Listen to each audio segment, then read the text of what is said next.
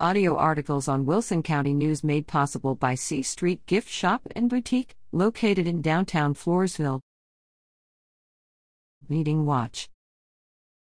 View WCN's video coverage of these meetings online at wilsoncountynews.com slash category slash video vault, Floresville Electric Light and Power, September 29, 2021. Floresville Electric Light and Power System. Meeting regular meeting September 29th 8 to 11:41 a.m. executive session 8:52 to 10:01 a.m. Action Reviewed financial statements for August Approved bad debt charge offs for August totaling $8,341.34. Met an executive session to discuss litigation matters. Approved to continue operations according to the utilities organizational chart in the absence of a chief executive officer, following the termination August 25 of former CEO Greg Lowe. C. FELPS Board terminates CEO on 3 to 2 vote, September 1 Wilson County News.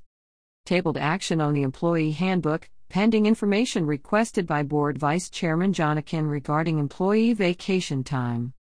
Tabled consideration of employee bonuses, pending more information. Approved the investment report for the second quarter of the year. Approved a third person to authorize financial transactions. Discussion No action. Discussed qualifications for a new chief executive officer and the process for selecting one. See related article on page 1A. In attendance, Chairman Daniel Tejada and Vice Chairman John Akin, Trustees Braden Lissy and Royce Wetz, System Advisors Tim Braniff and Sharon Tanberger, Chief Operating Officer Marcy Jacobs, Information Technology Manager Kyle Dunn, Line Design Supervisor Drew Pope, and System Engineer Amanda Travieso. Trustee Sissy Gonzalez Dipple and Attorney Rodrigo Figueroa of the Dykema Gossett Law Firm participated by teleconference. Evergreen Underground Water Conservation District. Meeting regular meeting September 30th 9 to 10:20 a.m. Public hearings 9:08 to 9:24 a.m.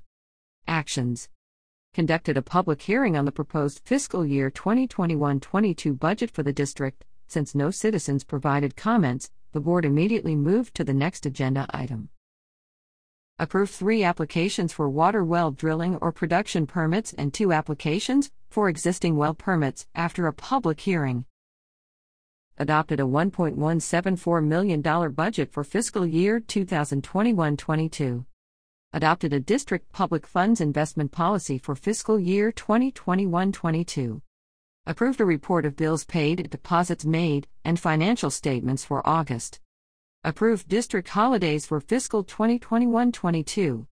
Approved an invoice from Nueces River Authority for its education services provided to schools in the district's four counties approved a contract with Daniel B. Stephens and Associates Incorporated to develop bid specifications and hydrogeological construction oversight for installing district town monitoring wells in Atascosa County.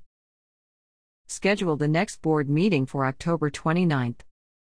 In attendance, Board President Blaine Scorp, Vice President Frank Krushik, Secretary Treasurer Diane Savage, and Directors Larry Bartek, Thomas Moy 3 Clayton Neal, Sherman Posey, Weldon Riggs, and Jay Troll, District General Manager Russell Labus, Assistant Manager Chris McFarland, Secretary Melissa Gonzalez, and Technical Specialist Landon Yosko. Information per District Secretary Melissa Gonzalez.